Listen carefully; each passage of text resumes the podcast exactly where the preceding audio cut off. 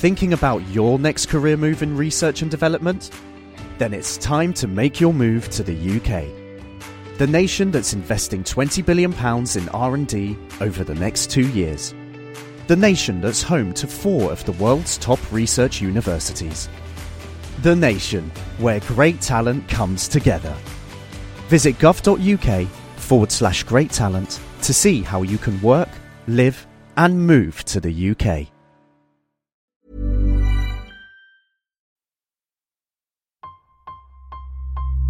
Engine running. Absolute genius. Get this. Welcome. Welcome. This is the show where we bring you Science. What that essentially means is Discoveries, Advances. Questions. Research. technology. Unbelievable. Without further ado, This is The Naked Scientists. Hello, welcome to The Naked Scientists. This is the show where we bring you the latest breakthroughs in science, technology, and medicine. I'm Chris Smith. And I'm Harry Lewis. And in this week's programme, is genetically edited food about to hit the supermarket shelves? It's thank you for your service and goodbye to the InSight Mars probe. And brain scans suggest teenage girls are more vulnerable to depression. And after that, we are continuing our look at alternative energy sources. And this week, it is the turn of tidal power. How much energy is locked up in the sea, and how realistic is it for us to harvest it? The Naked Scientists podcast is powered by ukfast.co.uk.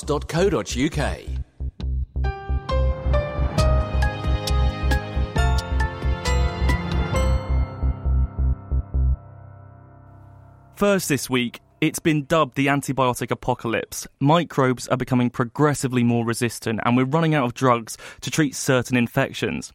At the same time, most of the major pharmaceutical players have exited the antibiotic game because they just can't make enough money. Why? Because if they do come up with a blockbuster drug, then the first thing doctors like Chris here will do is put it on the shelf and not use it, except when they're desperate.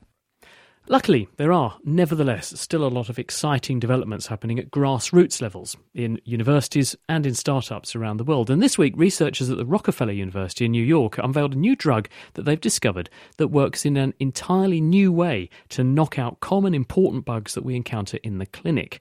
Sean Brady and his team used computers to trawl through the genetic codes of 10,000 different bacteria from the environment, looking for genes bearing the hallmarks of being the recipe for an antibiotic. They decoded what molecules these genes would make and then asked a chemist to knock them up for real. Many of our antibiotics in use today are coming near their end due to the development of antibiotic resistance. So, where do you look for antibiotics? Well, historically, many of our antibiotics have come from bacteria. But what happened is we began to run out of those. The obvious places to go look for new bacteria and interesting antibiotics from bacteria began to run dry maybe 20, 30, 40 years ago. What people have learned over that time period is that maybe we've missed a lot of the antibiotics out there. That hidden within bacteria, maybe there are genes or groups of genes that might make new antibiotics that would help us revitalize the pipeline for antibiotic discovery. One obvious question that springs to mind is well, why are microorganisms, bacteria, making antibiotics in the first place? It's a good question, right? We don't really know, but the prevailing hypothesis is that they're competing with each other, that they're out in nature competing for limited amounts of food. They can't talk, they can't move very well. And so, how do they communicate? How do they keep others away from them? They use antibiotics. And I suppose the, the ones that we've focused our attentions on hitherto have been the ones that we could spot, we could grow, we could study. Mm-hmm. And there must therefore be enormous numbers that we've completely missed. Yeah, that's actually what my group, my research group, worked on for the past 15 years is, is this idea that there are many, many bacteria out in the environment that we haven't been able to bring into the lab because scientists just aren't smart enough to grow them. And so you need to come up with ways in which you could identify the antibiotics they make. One way we, we worked on was instead of growing bacteria, is just extract their DNA, literally extract DNA from dirt, and then put that into bacteria that do grow. We've had a tremendous amount of success looking for antibiotics using that strategy. But there's one problem that came up, and that was as we clone these genes from the environment, many of them never turn on, which means we can't identify the molecules that those genes should be making. Obvious question though, Sean, when you just grab some DNA out of a hunk of soil, how do you know which bits of DNA might be promising candidates for making antibiotic molecules in the first place so you know to focus your attention on those genes at all? So bacteria are smart. but they aren't that smart at the end of the day, in that they've only evolved a few dozen ways of making molecules. And that means we can limit our focus to just a small number of gene types. Now, they use those gene types to make many, many different molecules, but evolution has only led them down a certain number of pathways. We can quickly filter out lots of the other genes that we know aren't making molecules or antibiotics. So you have in your hands the ability to spot genes that look promising because they've got that sort of hallmark characteristic about them that smells like this could make antibiotics. The problem has been you can't make the genes turn on. So how have you solved it? So for a number of years, we've been working on this idea that instead of using biology, we would use bioinformatics. So we use computer algorithms to look at the genes and predict what they might actually make. Then once we have a predicted structure, we can use synthetic chemistry to actually make that structure. And we identified one that would kill drug resistant, antibiotic resistant bacterial pathogens. And how good is it as an antibiotic? I mean, let, us start before we start talking about whether it'll even work in an in an animal like us. If you put this on bacteria growing in culture dishes, what sorts of bacteria can it knock out, and how good is it? It kills a, a, number of pathogens, Staph aureus, probably one of the famous ones that your audience may have heard of, as well as some other bacterial pathogens. And it kills them in a unique way, binds up or takes away building blocks that no antibiotic had taken away before. And it's the, the new mechanism that is really interesting in addition to just its activity. You're saying it, it in some way robs the bacteria of resources so they can't grow properly. Exactly. And it does so binding actually two molecules at once. So it's taking two resources at once. Turns out the bacteria, if you just take one resource away, can generally get around that. They eventually develop resistance pretty easily. But if you take away two resources, it presents a, an often insurmountable or very difficult to surmount problem. We think that's one of the neat things about this antibiotic. And it makes it very difficult for bacteria to circumvent that antibiotic. So no bacterial pathogens that have been found in the clinic that we've tested are resistant to this molecule that we've identified so far. And then when you just test in the lab where you let bacteria grow for long periods of time, they don't develop resistance to this antibiotic. In the past, we've found some similarly very exciting potential antibiotics. The problem is when you put them near us, they're awful for us as well.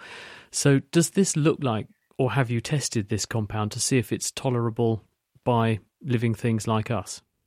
So, so far it's only been tested in, in mice. We don't see any negative impact. It's not toxic to cells in the lab.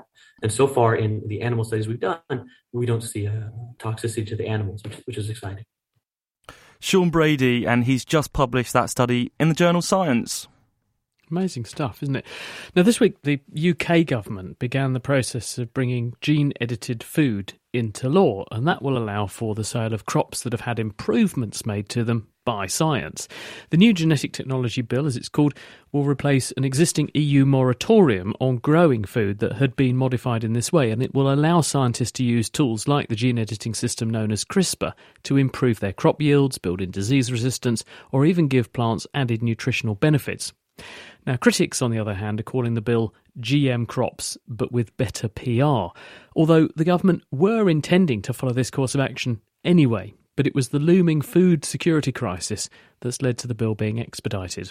James Tytko spoke with Gideon Henderson, who's the Chief Scientific Advisor to DEFRA. That's the Department for Environment, Food and Rural Affairs. I think there are a couple of important things that have changed. One of which is that the public have got much more used to people talking about genetic information. It's quite a long time now, of course, since the 1990s. And in that time, we've seen really substantial benefits to human health and use of genetic information in biomedical processes. There was also quite a genuine concern in the 1990s of how this was actually playing into the hands of big business rather than helping food producers or helping the public. And I think this time around, things are very different in that gene editing is a very accessible tool which smaller businesses can use. Uh, it's much easier to get into that market. This new bill obviously has a degree of urgency with the food security issues, but does it feel also like the right time to be pushing this legislation forward when trust in scientists is perhaps at a bit of a high?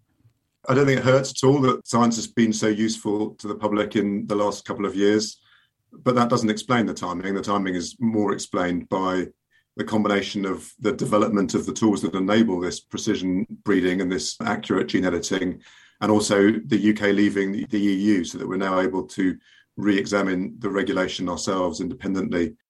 What benefits can we expect to see once this passes? Many other countries have been enabling gene editing of crops for some time now.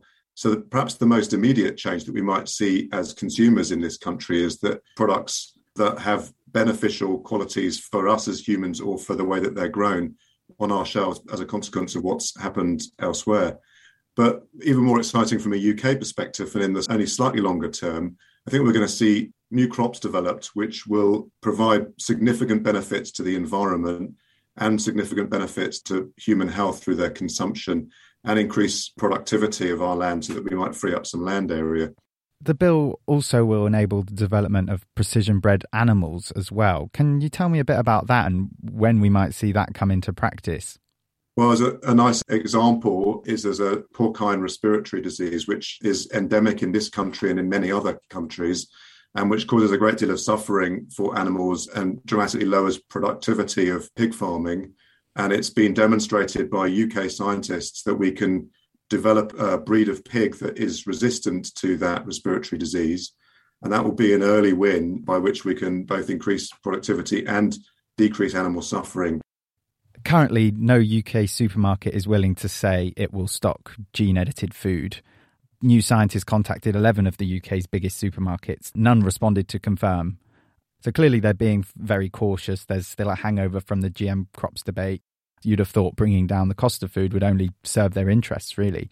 Retailers are, as you suggest, fairly positive and, and supportive of the ability to make better, healthier food with less environmental consequence it does make sense that an individual retailer might be reticent to come out and state support as a single entity.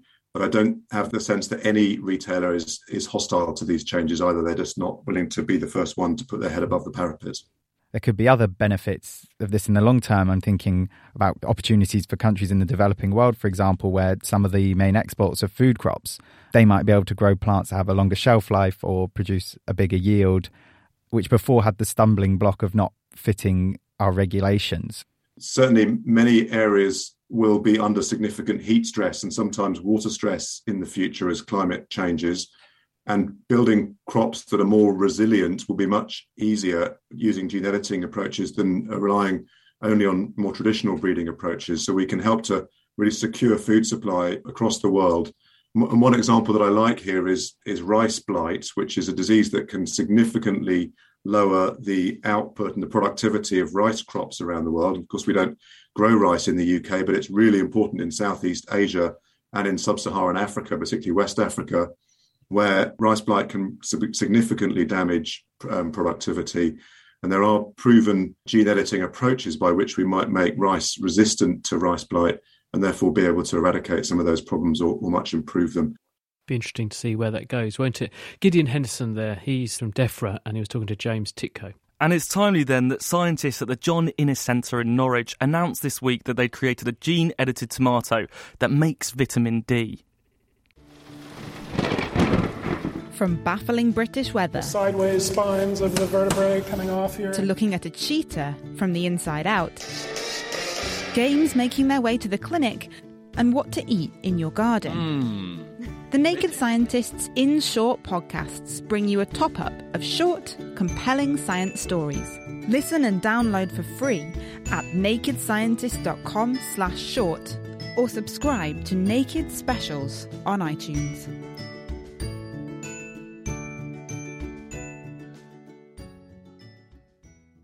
You're listening to The Naked Scientist, and still to come, we'll be taking a look into how the male and female brains develop in adolescence before continuing on our renewables rampage. This week, it's whether or not the tide can be a sure source of energy. See what I did there, Chris? You're giving me a run for my money, Harry.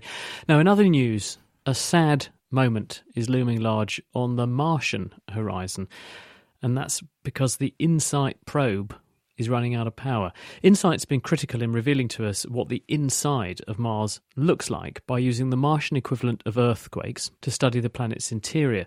But dust accumulating on the probe's solar panels means it's now operating on only a tenth of the power that it did when it first touched down. So, For the rest of the summer, NASA are going to be using it for just 12 hours a day, and then it'll drop down to 12 hours every other day before the plug finally gets pulled at the end of the year. Planetary geologist David Rothery from the Open University gave me his insights into what InSight has shown us. Okay, InSight is the NASA lander on Mars that doesn't have a rover, it's just a static lander, and it deployed in particular a seismometer.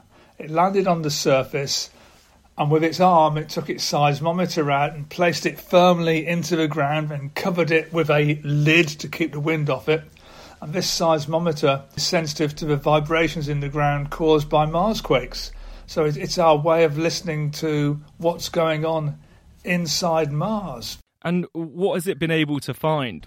Well, first of all, it's it's told us that Mars is seismically active. There are Mars quakes. The biggest one, magnitude five on the famous Richter scale, happened only two or three weeks ago, and we're able to use the wave of vibrations to travel through the body of Mars, different types of vibrations, um, compressional waves and shaking waves, and look at the polarization of the waves as well. You can work out the layered structure of Mars.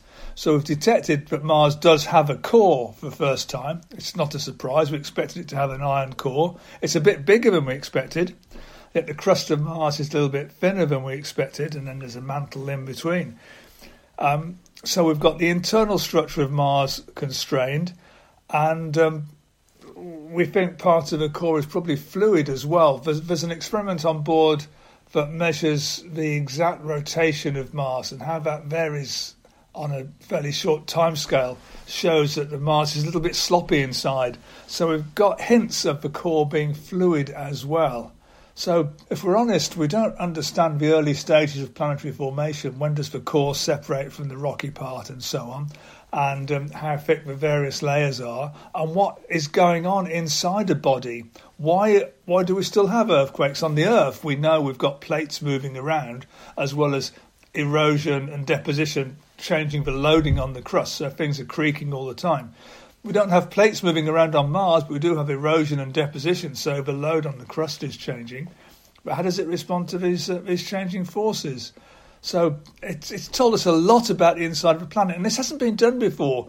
The only body where a working seismometer has been deployed previously is onto the moon by Apollo astronauts who left four working seismometers on the moon at the end of the Apollo program. But we've never had a seismometer on any other planet and we've had one on Mars for three and a half years now. Are other probes that are out there on Mars, I'm not sure how many there are, are they facing similar issues, or is this something that is quite specific to InSight? There are three rovers working on Mars at the moment. There's a Chinese one, which um, has been there several months now. We don't hear much of that. Uh, NASA has Curiosity, which I think has been going for a decade or more. And there's Perseverance, which landed early in 2021, and that's just about to trundle up towards the top of the, the, the delta where it landed. So we have rovers moving around Mars, and because they're moving, um, they don't get solar panels covered with dust, and and a lot of the power comes from radio thermal generators anyway. They've got plutonium on board to generate electricity from that process, so they're not dependent on sunlight for power. And in the short term of Mars exploration in particular, where are we up to? What are we expecting to happen in the near future?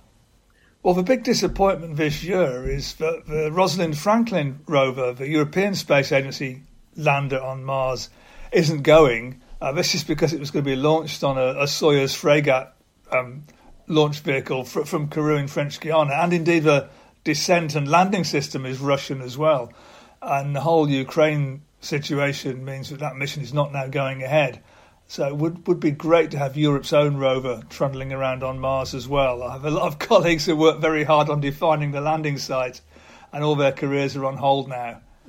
But that aside, um, we're getting samples collected by NASA's Perseverance rover, which eventually will come back to Earth through a joint NASA European Space Agency uh, project to bring samples of Mars back for analysis on Earth. And that's a crazy thought that we'll soon have something that's so far away within reaching distance? Yeah, it'd be great to have samples from Mars that we've collected ourselves. We, of course, do have bits of Mars already because there are meteorites, which, which are chunks of rock that have been knocked out of Mars by impacts and then have gone through space and fallen down to Earth and been recognised. So we do have some out of context Mars samples, but we have nothing that we've collected ourselves. Dave Rothery, how insightful. Next, as we go into our teenage years, all kinds of changes happen to our bodies and our appearances. But there are also important changes happening to our psychology too. Sometimes that can lead to mood disorders like depression. What's striking though is that girls seem to be affected twice as often as boys. The question, of course, is why. Well, Lena Dorfschmidt at the University of Cambridge wondered the very same thing. So she scanned the brains of a large group of adolescent children to look at which areas change their patterns of connections the most at this particular age, reasoning that if those bits are changing, perhaps those are the bits that are breaking as well. And in girls, there was a lot more rewiring going on, particularly in brain circuitry in areas known to be linked to depression than there was in boys. And this, she suspects, might be making the girls more susceptible to developing a mood disorder in the first place. We know that during adolescence, our brains develop very rapidly. And we also know that during that time, the, a lot of psychiatric disorders are diagnosed, for example, depression. Women are much more likely, about twice as likely, to be diagnosed with depression than men are we asked ourselves the question is there maybe something about the development during adolescence that may trigger this increase of incidence of depression in women during that time? You don't just think that there's a disparity in pickup, that women are more likely to talk about it, men are more likely to do the stiff upper lip thing and keep quiet. there may be a certain component of that. I don't think that explains everything, though. I don't think we have women reporting symptoms twice as likely as men do. And also, we have a separate sample of data where we can actually see that even in healthy adolescents, women are more likely to experience difficulties in mood. And you're attributing that to these very rapid changes that have to happen to the brain as we grow up. Yeah, exactly. You can maybe imagine this if you wanted to reorganize your room and move things around, there's a chance you might drop something on the way. And you, might, you know, the more you change, the more likely you're going to break something. And our brain is in some way similar. If you remodel or rewire a lot of connections in your brain, there's a greater chance that things may go wrong, go wrong along the way. This is the moving parts get broken more more often. Yeah, exactly. Hypothesis, yeah, it? exactly. So, how did you try and get underneath the skin of that then? So we used MRI scanners where we can take 3D images of the brain and we can actually monitor brain activity while people are just lying in the scanner. And we know that even when people don't do anything um, while they're lying in the scanner, that tells us a lot about the way that their brain functions already. So, what you you've got groups of adolescents that you can watch in this way and ask the question, well, how is your brain wired up? Exactly. Yeah, we just look at how do the different brain regions communicate with each other. Um, if neurons in specific regions fire together, we say that they're very likely to be connected. We call this connectivity between these regions. So there may be two regions that are highly connected. They fire together all the time. We think that they they are working together. And how do you map that onto underlying mood or psychiatric problems? What we did first is we looked at how does this firing together of brain regions look like in males and females separately and then constructed a map of differences between this so we can now understand which are the brain regions that are most different between girls and boys or men and women. And what we found is there's a set of brain regions where the females develop much more drastically than the males do so in those regions, the women restructure, rewire much more than the boys do. And what we did then, we looked at these regions and we overlapped them with the regions that we already know from other studies are implicated in depression. And there's a really, really good match between those. We know that the same regions are impacted.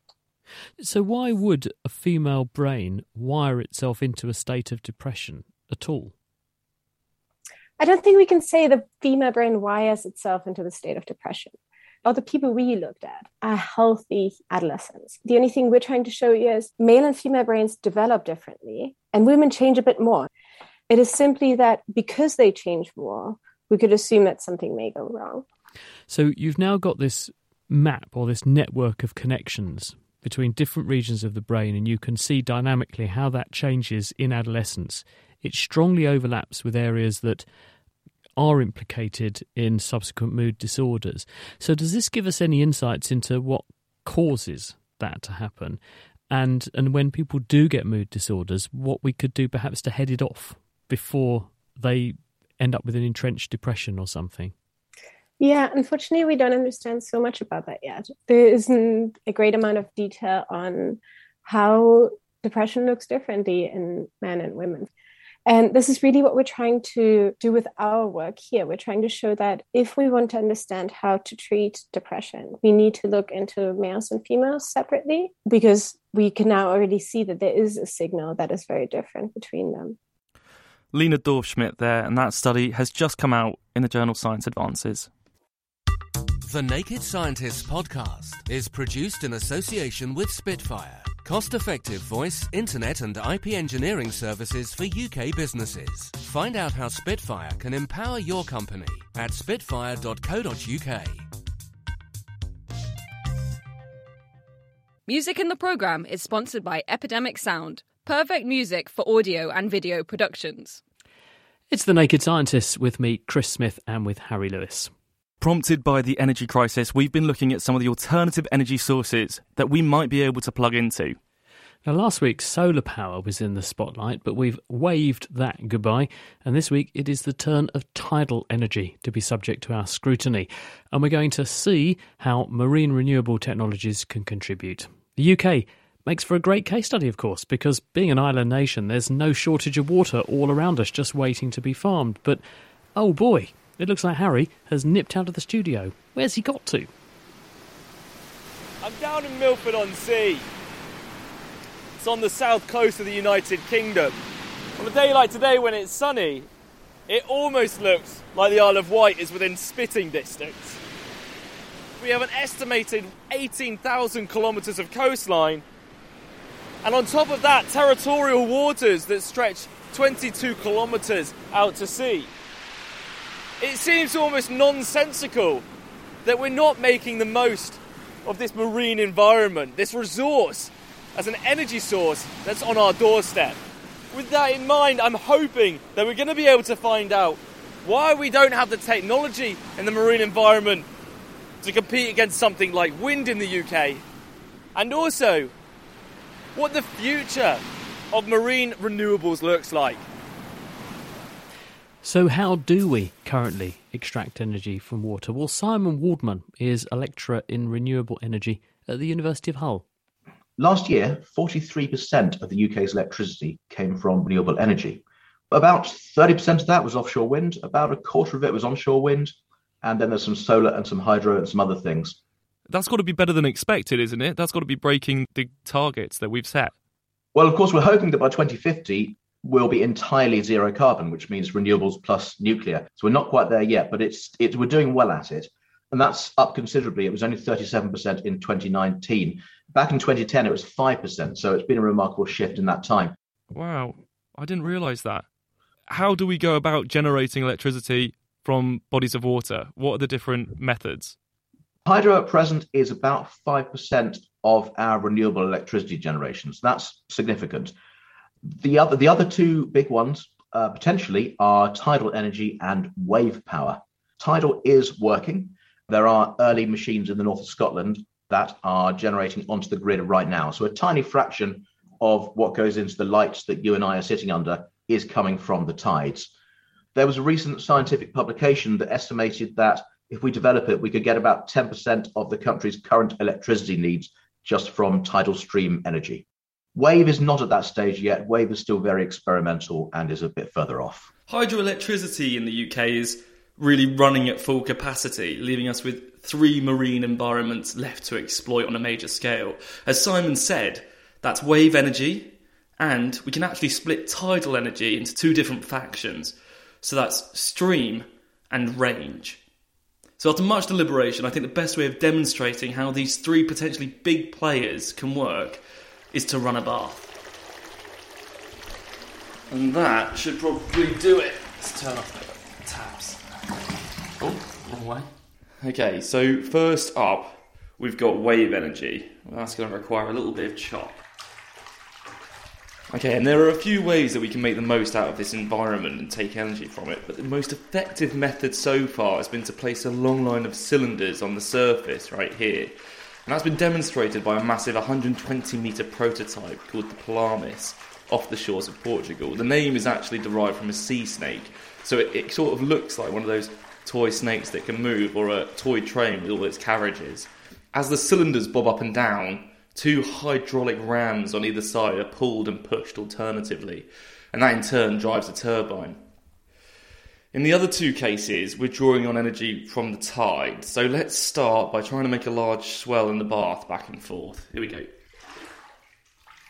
If we want to exploit the large tidal ranges we have in the UK, we need to wait until the tide is in and then try and trap it somehow, try and trap some of that water.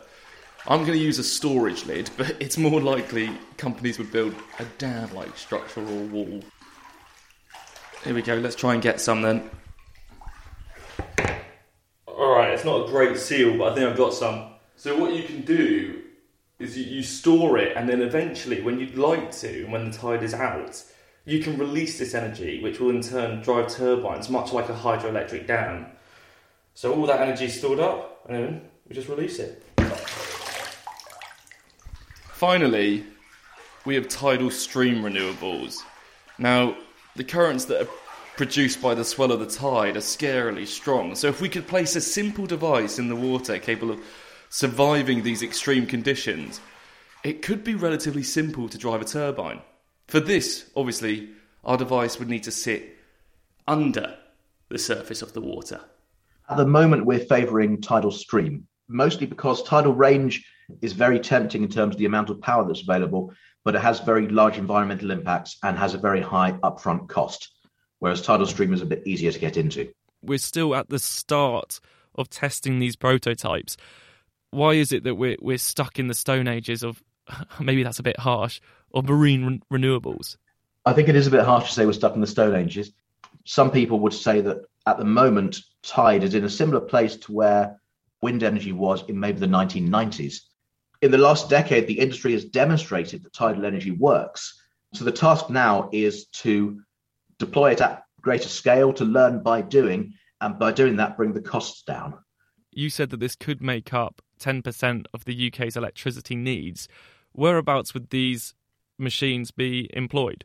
So for tidal stream, you have to put the machines where the fast flows are. And in the UK, that means various places around the north and the west of Scotland, also around Anglesey and some of the West Wales headlands, and possibly some other sites like the south coast of the Isle of Wight. If you haven't got wind and you haven't got any sunshine, you know you're going to have a consistent source of energy. Exactly. Um, tide isn't available all the time, but we know when it will be available. And because the wind doesn't blow all the time and the sun doesn't shine all the time, we don't want all our eggs in one basket. We want to have a range of technologies to help us out. And in terms of bodies that we actually have in the water, what do we actually have that's generating electricity around the UK coastline? So there are quite a number of, of individual single machine prototypes, including at test centres in Scotland and Wales. But there are also two companies who have got um, early arrays, what they call the first commercial arrays.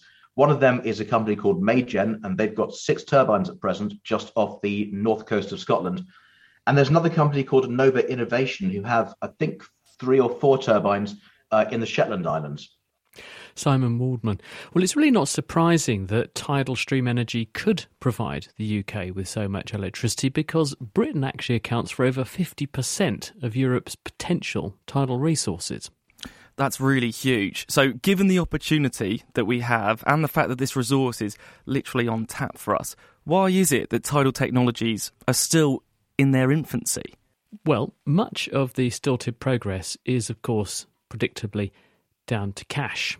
Now, Stephen Wyatt is the Director of Emerging Technology at Catapult. Catapult is a not for profit network of innovation centres that help to link up businesses, bright ideas, and funding to get good, high potential ideas, as they put it, into the marketplace. So, Stephen, what is the landscape for marine renewables look like at the moment? The, the landscape for marine renewables is generally positive at the moment. There is a huge push uh, towards net zero, and offshore renewables generally have been identified as being a key part of the future energy mix. Well, you say it, it looks positive, but we've just heard from our previous guest that actually we're back in the 1990s in terms of the comparison between where other renewables are and marine renewables. So, are you saying there's a lot of potential? It just is waiting to be realised? So, I think for things like tidal stream energy, um, they are still in the development phase. So, we've spent the last 10 or 15 years moving from the lab scale prototypes through to full scale prototypes. And as, as we've just heard, the first commercial arrays. We now really are in the place where we're looking to get genuinely commercial and moving to engage with the government subsidy uh, system that will allow us to move to that first phase of commercial projects. Well, Simon Waldman was saying we, we basically learn by doing. So, have we got realistic technologies now that are actually enabling us to do that? And and is there sufficient resource there to grease the wheels financially? So we do we do have a handful of very credible technology concepts now often these technologies are developed by small companies, and the nature of the grant funding can be a little bit stop start. And of course, they have to convince private sector investors with the right risk appetite to come in.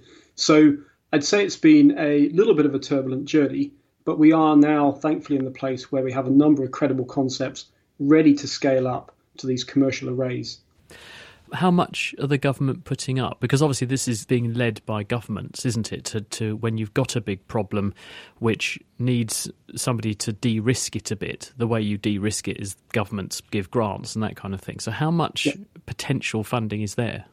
So historically, tidal stream companies have received from government have received uh, capital grants, and it's been a bit stop-start, as I say, but typically that's been between 10 and 20 million pounds per annum, but that's not a lot when you try and sort of look is, at the number of concepts. project, or is that for the entire? No, that, that, that has been in its entirety, uh, and it's not a lot when you sort of start looking across the number of concepts that we're trying to progress here.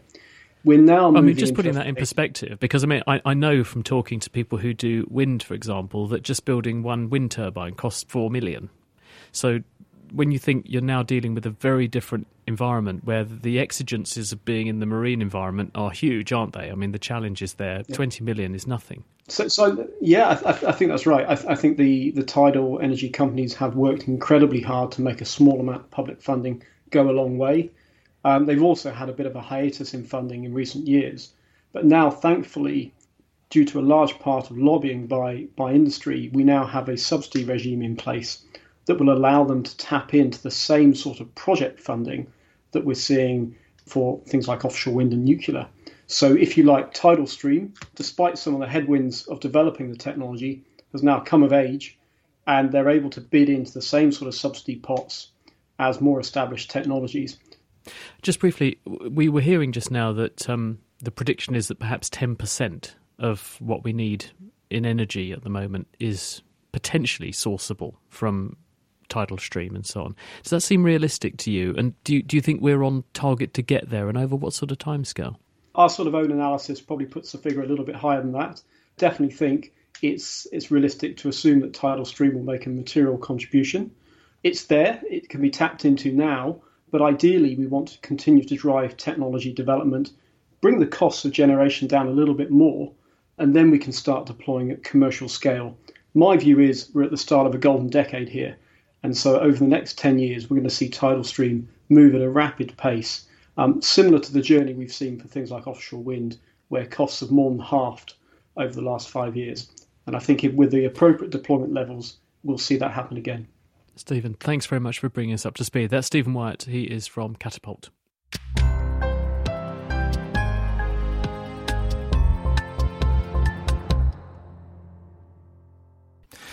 Now, we're continuing with our month of renewables. We've heard how only £20 million is being funneled into tidal stream projects in the UK.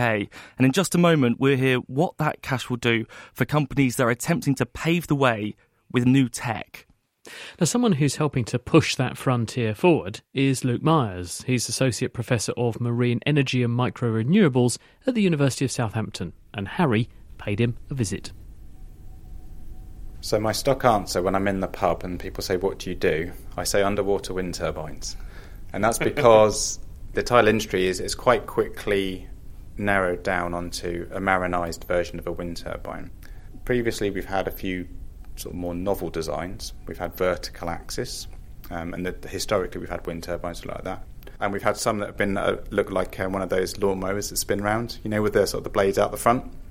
We've also got them in ducts, so basically channeling the flow through the blades. And then finally, we've had some sort of flapping hydrofoils that look a little bit like a dolphin's tail. So lots of prototypes. And why is it that the industry seems to be settling on an underwater wind turbine? I think because that way there's a lot of technology transfer between wind and tidal in terms of things like the powertrain and the electronics and all that sort of the back end of the system. Fundamentally, it's mechanically identical. And so go on then, what have we got in front of us? So we have something that's broadly similar to a lot of the devices you might see on the internet now. It's a three bladed upwind or upstream tidal turbine. The diameters are reconfigurable, so we can put different size blades on them. It depends on the amount of force that the model can take and also how much electricity we generate as well. You've pulled out a different blade.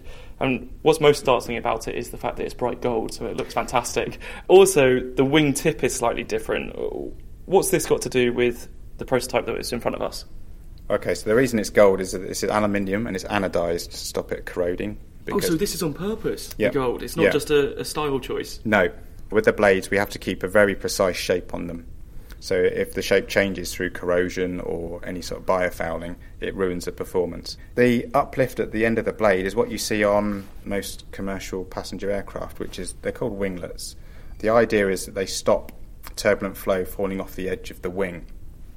And what that does, it creates drag for an aircraft, so it reduces the performance. It does a similar thing for a tidal or a wind turbine as well. Cost of adding a winglet to a blade is is really quite cheap when you're making your blades out of glass or carbon fibre. So it just needs a different mould, and then the, the material cost is, is relatively small. And we found an increase in the rotor power of almost 10%, which is huge. When you found this out, you sent this to one of the commercial companies that you've been working with as a research facility. What's that relationship like between industry and research at university or, or other know, educational facilities? We are trying to liaise and work with an industry that is highly competitive because it's at that nascent sort of development stage. So sometimes for us it's quite difficult to work with multiple companies, either on the same project or, or sequentially. But it's, it's completely understandable that if they have um, an industry advantage, they, they want to keep that. So when we discovered the uplift in performance from designing the winglets, um, I realised we needed to get the results out fairly quickly. So I actually contacted one of the large manufacturers uh, via a web form and said, I've got this amazing research and I'm happy to give it to you straight away. And so three people came back on the email in touch, sounding very excited. Then it turned out that they had no idea that we did any of this work, no idea that we had all the facilities and the capabilities that we do.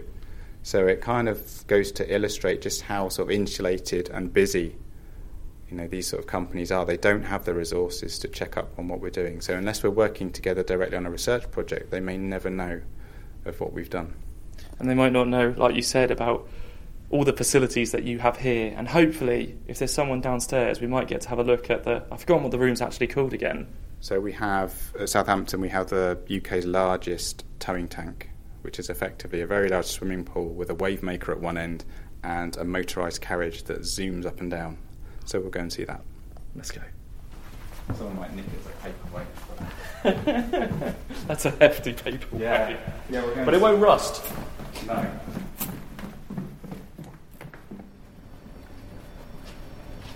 It looks a little bit like something out of um, Q's testing lab at the bottom of MI5 five or six. Oh, and obviously you get the awesome echo as well. So when it comes to taking that prototype of yours that you've got and placing it in the water, what's the process here? How does this facility help you? It's a body of still water. It's 138 metres long, it's 6 metres wide, and it's 3.5 metres deep. And what we can do here is we can tow things like model ships and vessels and tidal turbines through this body of water. There's also a 0.3 millimetre difference from one end to the other to account for the curvature of the Earth because of the length of the tank. We have a 6.5 metre wide carriage at one end, and that is towed via an overhead cable up and down this tank, backwards and forwards, up to about 12 metres per second, which is frighteningly fast if you're on board. Oh, so your turbines in this instance, they're not sitting on the bottom of the of the pool; they're actually being dragged through to, to give the impression of a current. In, in a similar way that a wind tunnel works. So you could have a Formula One car that's going around a circuit and you could measure the, the, the forces on it, or you could make it still in a wind tunnel and move the air past it. So that's often what we do in engineering. The advantage of this one is that we're not moving the water, which is, takes a lot of energy. When it comes down to the prototypes that you produce and what's on the market, how efficient are these wind light turbines that go underwater? So our relative efficiencies for our models alone are comparable to full-scale wind turbines already. So we get a, what's called a coefficient of performance. For our small models is around about 0.42, and the largest wind turbines around about 0.5 something. So, but that coefficient of performance, that efficiency gets better as you get bigger. And, and what does that mean? That's a proportion of the available energy that you can turn into electricity. So, for example, if you take a coal fired power station, it has a, a, a, similar coefficient of around about 35%. So, for every three units of coal you burn, one unit goes into electricity and two get wasted as, as heat and other losses. So, do you think that technology is going to get better and be able to take on even, even more of that energy that those currents are producing? Yeah, so we have some currents which are frighteningly fast, um, especially up around the sort of the western coast and, and up to the north of Scotland. How I quick, think How quick are we talking? around about five meters per second, so that's 10 knots. For reference, one cubic meter of water weighs the same as a family car. So for every square meter of area, that's five family cars hitting you every second. so it's epic amounts of uh, engineering term, Uh, epic uh, amounts of kinetic energy. And compared to wind, that, that's not under nearly as much stress because the stuff must be moving quicker, but at the same time, far less dense. Yeah, so tidal turbines, the thrust force per unit area, so the amount of stuff that's hitting you per unit area is orders of magnitude higher, it's much greater. So tidal turbines will be much more compact and much smaller. We'll never see 80 meter diameter tidal turbines um, because the forces are so great underwater. So they'll be far more, far more compact and smaller and sort of hidden under the water. Again, in comparison to wind turbines, how much how much energy are we able to take from a single tidal turbine compared to a, a wind turbine? I think ultimately it depends how big tidal turbines get. At present, because of the high forces and the um, the, the efforts you need to make to resist those forces, effectively, say your blades don't snap off. Current thinking is that around about 20 metres in diameter is going to be the maximum for a tidal turbine. Now, the power output depends on the, the speed of the flow, but really roughly, I think individual turbines are between one and two megawatts. Oh, fascinating interview. Absolutely fascinating. The concept of building a swimming pool that compensates for the curvature of the earth. That's amazing. But as Luke was alluding to there, the size of the turbine isn't the most important factor to consider. It's the efficiency of the machine and, of course, the cost to make it. Now, as we've already heard, there are relatively few companies that have demonstrated commercial viability in open sea trials. In order to receive government support, companies must be producing electricity and supplying that to the grid. This stage of development is sometimes referred to as the Valley of Death, when a startup has begun operations but not generated revenue. This is sort of where nearly all the startups in the marine renewable space are. And one of the pioneers in that space is Orbital. And their CEO is Andrew Scott, and he's with us now. Andrew, tell us about your technology. What does it look like? If I was in the sea alongside it, what would I see? Yeah, well, our technology is a little bit different, very innovative. It doesn't look like a wind turbine, a miniaturized turbine bolted to the bottom of the seabed. Some people kind of think it looks like a spacecraft or an aircraft. So it's got two big wings and a fuselage, and actually the whole thing floats. And at the end of the wings, we've got our powertrains. So there's two powertrains, one at either end, and it's anchored on site with big, big set of moorings. And the wings are hinged, so they can come up to the surface so that we can get access to everything at low cost, and then they can drop down to start generating power. Now, when you say powertrains, by that that's the, the turbines, for want of a better phrase, that's going to extract the energy from the water flowing past your structure. Yeah, I mean, as I think as uh, one of your previous guests was saying, is it's a very similar technology uh, to actually generate the power as wind turbines. Um, some people call them nacelles or power trains, but it's really the the rotors that ta- take the kinetic energy and turn it into rotational energy, and then you couple that with a gearbox and a generator. And how big is the whole thing? Yeah, that's the other thing that will probably surprise people is um, it kind of looks like a plane, and it actually is about the size of a jumbo jet 747. And how much juice comes down that cable? Uh, well, so the, the turbine that we've built uh, and launched last year, we call it the O2. It's the world's most powerful tidal turbine, and when flow speeds get uh, up to 2.5 meters a second, it reaches rated capacity, which is two megawatts of power. Would you then envisage a fleet of these that you would anchor in optimal locations, presumably so they don't all interfere with each other or bash into each other, but you would therefore be optimizing the extraction of energy from where the tidal flow is fastest? Yeah, absolutely. In the same way that you get wind farms that are, you know, multiples of one, two, three, four megawatt turbines, uh, we envisage that we would have multiple of these in a tidal stream sites that are all generating power onto a cable back to shore. And I suppose one of the massive advantages of doing this is that because the tide comes in and out twice a day, you know when. And so it makes the, the generation and therefore the provision of energy that you know is going to be there very predictable and therefore very reliable. Yeah, that's the beauty of tidal stream energy is that um, you know exactly how much energy you're going to produce and you know exactly when you're going to produce it. And there's actually value in knowing when you're not going to produce it as well, because if you've got uh, planned maintenance and things, you can schedule it for times when there's very little or no tide, so you can do work um, without really disrupting the overall performance or yield of the turbine.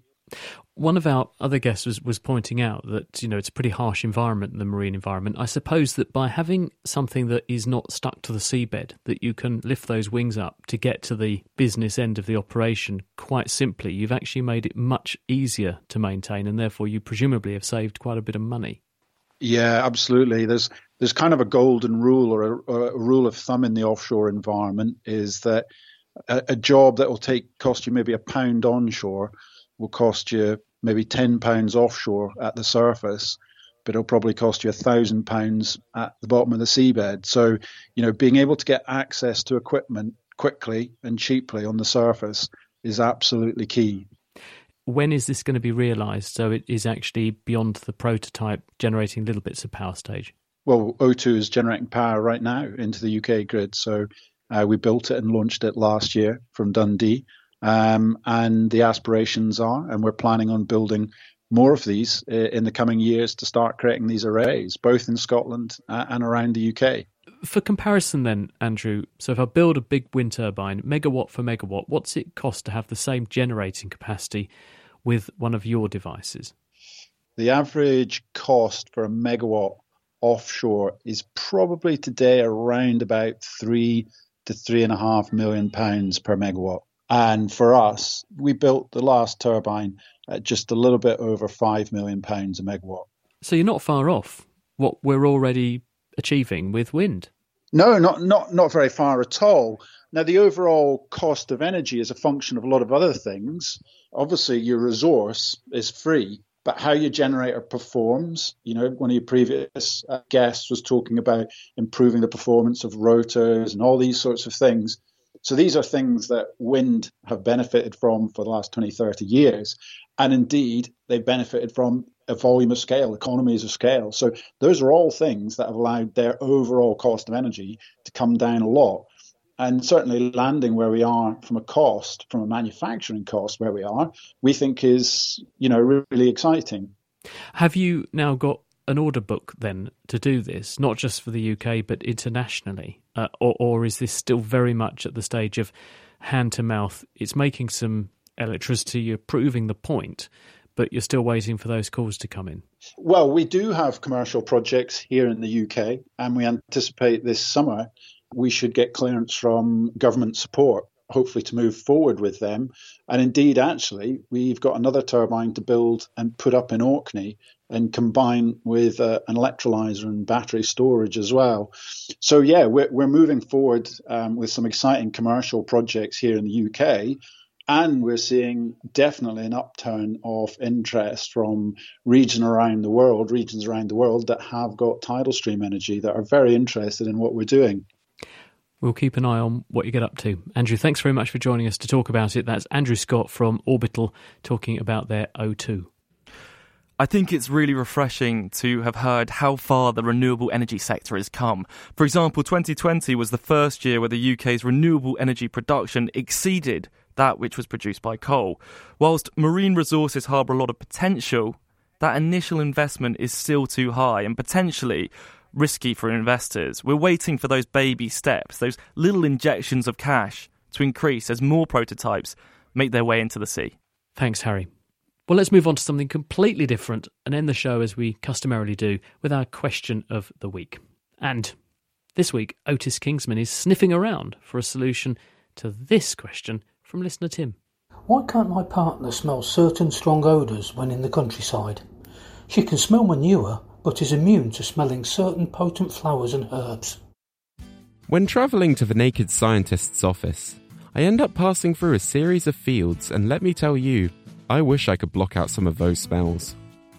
Here to explain the situation of your partner's ability to smell is Professor of Neurobiology Sandeep Robert Datta from Harvard Medical School. But before that, we should first understand how we even smell in the first place. Smells are actually detected by your nose by specialized cells called olfactory sensory neurons. These neurons detect smells because each expresses a specialized odor detector called an odoreceptor. Your genome actually encodes about 400 of these different receptors. And each one of these receptors is specialized to interact with a different set of odorants.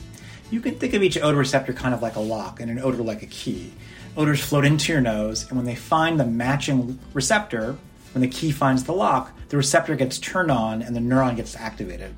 These neurons send signals to our brain telling us what the scent is. However, individual receptors come in unique variants, which lead to everyone having a different selection of receptors in our nose. It turns out, for at least some smells, your ability to detect the smell and your perception of smells can depend on the specific receptor genes you've inherited from your parents. For example, there are some people who love the smell of male underarm sweat, while to others it's disgusting. The reason different people have different perceptions of that particular odor is because they've inherited different versions of the gene that encodes the receptor for male underarm sweat. And here I was thinking that deodorant was essential to make armpits smell better. So, genes are the likely cause of why we have different smell receptors, and therefore, why your partner may not be able to smell certain scents. It doesn't matter how strong it is, if we don't have the right receptors, our brains won't detect the smell. That isn't to say that genes are everything. Smell perception also crucially depends on our experience of smells, both recently and across the lifetime. But genes are the most likely explanation for what's going on um, between you and your partner, assuming that you and your partner both share a cultural background and have shared most of your recent olfactory experiences. Thank you to Professor Sandeep Robert Datta for helping us sniff out that answer. Next week, we'll be looking at this communication conundrum from listener Mike. Does email and texting affect our brain's cognitive functions? Otis Kingsman. And if you at home have a question or indeed an answer, why not submit it on our forum at nakedscientist.com forward slash forum. You can also email us. It's chris at thenakedscientist.com. There we must leave it, but do be sure to join us again next week where we'll be swept along on the breeze. Wind, the backbone of renewable energy consumption The Naked Scientist comes to you from the University of Cambridge's Institute of Continuing Education. It is supported by Rolls Royce. I'm Chris Smith. Thanks for listening, and until next time, goodbye.